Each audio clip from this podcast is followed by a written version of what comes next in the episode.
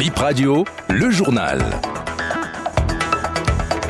C'est le dernier journal de la tranche. Bonjour à toutes et à tous, bienvenue dans cette édition. Voici le sommaire. Maire et secrétaire exécutif plus autorisés à faire passer de couches de peinture sur les trottoirs, terre-pleins centraux et troncs d'arbres à l'approche des fêtes officielles. C'est une lettre du président de la République qui le défend. Le département des collines à l'épreuve des pluies torrentielles, les dégâts sont importants, confie le premier adjoint au maire de Dassa que nous allons retrouver dans ce journal. Et enfin, mondial de pétanque au Bénin jour J moins un, à suivre une nouvelle série sur l'événement. Bonjour et bonne position d'écoute à chacun. Le, la politique en ouverture de ce journal.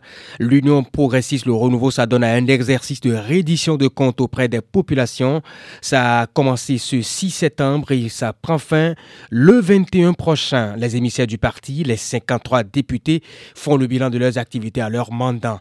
Christian Parfait-Arouio nous donne, donne plus de détails. Il est membre du parti euh, l'Union Progressiste et conseiller technique du président de l'Assemblée nationale. L'Union Progressive Le Renouveau a pris cette responsabilité politique d'organiser cette reddition de comptes dans les vingt-quatre circonscriptions électorales que compte le pays, avec tous ses députés, en collaboration avec tous les cadres et responsables du parti, justement pour montrer qu'une fois que nous sommes allés au Parlement pour représenter le peuple, nous sommes à l'écoute du peuple.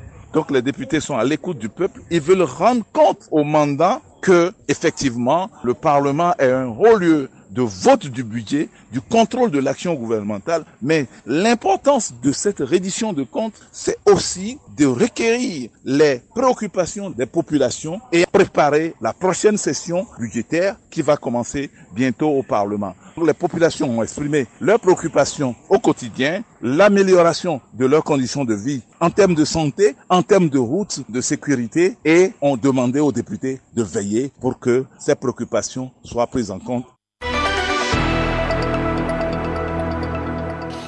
Et ça craint dans les collines avec la furie des eaux du fleuve Olodjo. Une dizaine de maisons détruites, des champs et des animaux domestiques emportés dans le débordement du cours d'eau. Le fleuve Pécouté, le village Pécouté, durement touché par cette montée des eaux.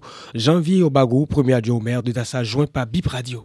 Il y avait du plein et un débordement. À peine il restait, l'eau va submerger le pont. Ce débordement causait pas mal de dégâts, mais on n'a pas enregistré de pertes en vie humaine. Il y a des gens qui se sont installés non loin de la rivière, et puis quand il y a ce débordement, l'eau a quitté son lit habituel pour se retrouver au niveau des endroits viables. Il y a même des, des animaux domestiques qui sont emportés par l'eau, des clôtures même qui sont même parties. Près d'une dizaine de concessions sont touchées. Le pont n'est pas en train de céder. Quand on construit un pont là, il y a des points de jonction entre les fers. On a constaté des légères fissures, mais pas des cassures ni failles causées par ce débordement. C'est quelque chose qui date de longtemps. La fissure n'est pas si profonde. Le maire et moi et le secrétaire nous nous sommes déplacés pour aller faire le constat, et on a aussi parcouru les différentes concessions touchées, et le maire a remonté l'information au niveau de la direction des travaux publics. Qu'est-ce qu'on fait pour pouvoir corriger cela, histoire d'éviter des éventuels désagréments? Le maire a déjà instruit le chef service technique à enregistrer les concessions touchées, et on va enclencher le processus. À l'endroit de la population, que les gens n'aillent pas s'installer seulement, parce que l'envergure de cette année-là est particulière. C'est pour la toute première fois qu'on a constaté ça. Et pas de conseil de ministre hier. Le gouvernement a fait pourtant sa rentrée lundi dernier après un mois de vacances. Mais le premier conseil des ministres après cette pause est prévu pour le treize septembre prochain. L'annonce avait été faite avant les vacances. Et toujours dans l'ombre du gouvernement, c'est assez rare pour être souligné. Le président de la République, Patrice Talon, adresse lui-même un courrier au maire et secrétaire exécutif. Il interdit la peinture des bordures de trottoirs. Le chef de l'État précise qu'il s'agit d'un rappel. Il est formellement interdit dans le cadre des préparatifs de la célébration de la fête nationale et des fêtes de fin d'année d'entreprendre des travaux de peinture sur les bordures des trottoirs et terres pleins centraux. La correspondance date du cinq septembre deux mille vingt-trois. Et cette information en lien avec ce journaliste nigérien interpellé dans le nord du Bénin depuis le trente et un août dernier.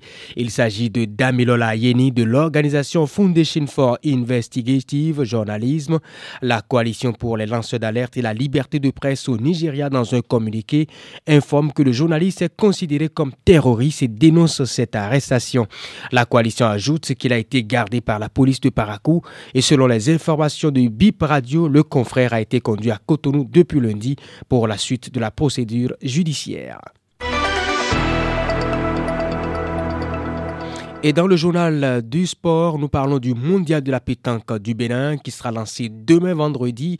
Dans la suite de notre série sur cet événement, l'engouement autour de cette compétition à Cotonou, certains sont impatients d'y assister, ont-ils confié à Bip Radio. Écoutons ces quelques amateurs rencontrés, c'était hier.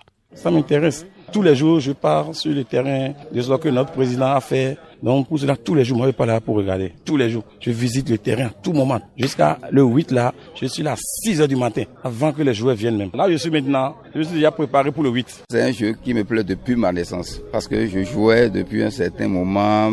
À l'âge de douze ans, j'ai commencé par jouer le pétanque. À défaut de boulot, je suis venu à Cotonou. Mais c'est un jeu qui est vraiment intéressant, qui nous attire maintenant à voir le championnat, la Coupe du Monde internationale de pétanque. C'est vraiment une motivation. Ça me donne la, la fierté que dans le monde entier, c'est le Bénin qui organise le championnat du monde de pétanque. Vraiment, c'est un plaisir. Et du courage à ceux qui vont nous représenter.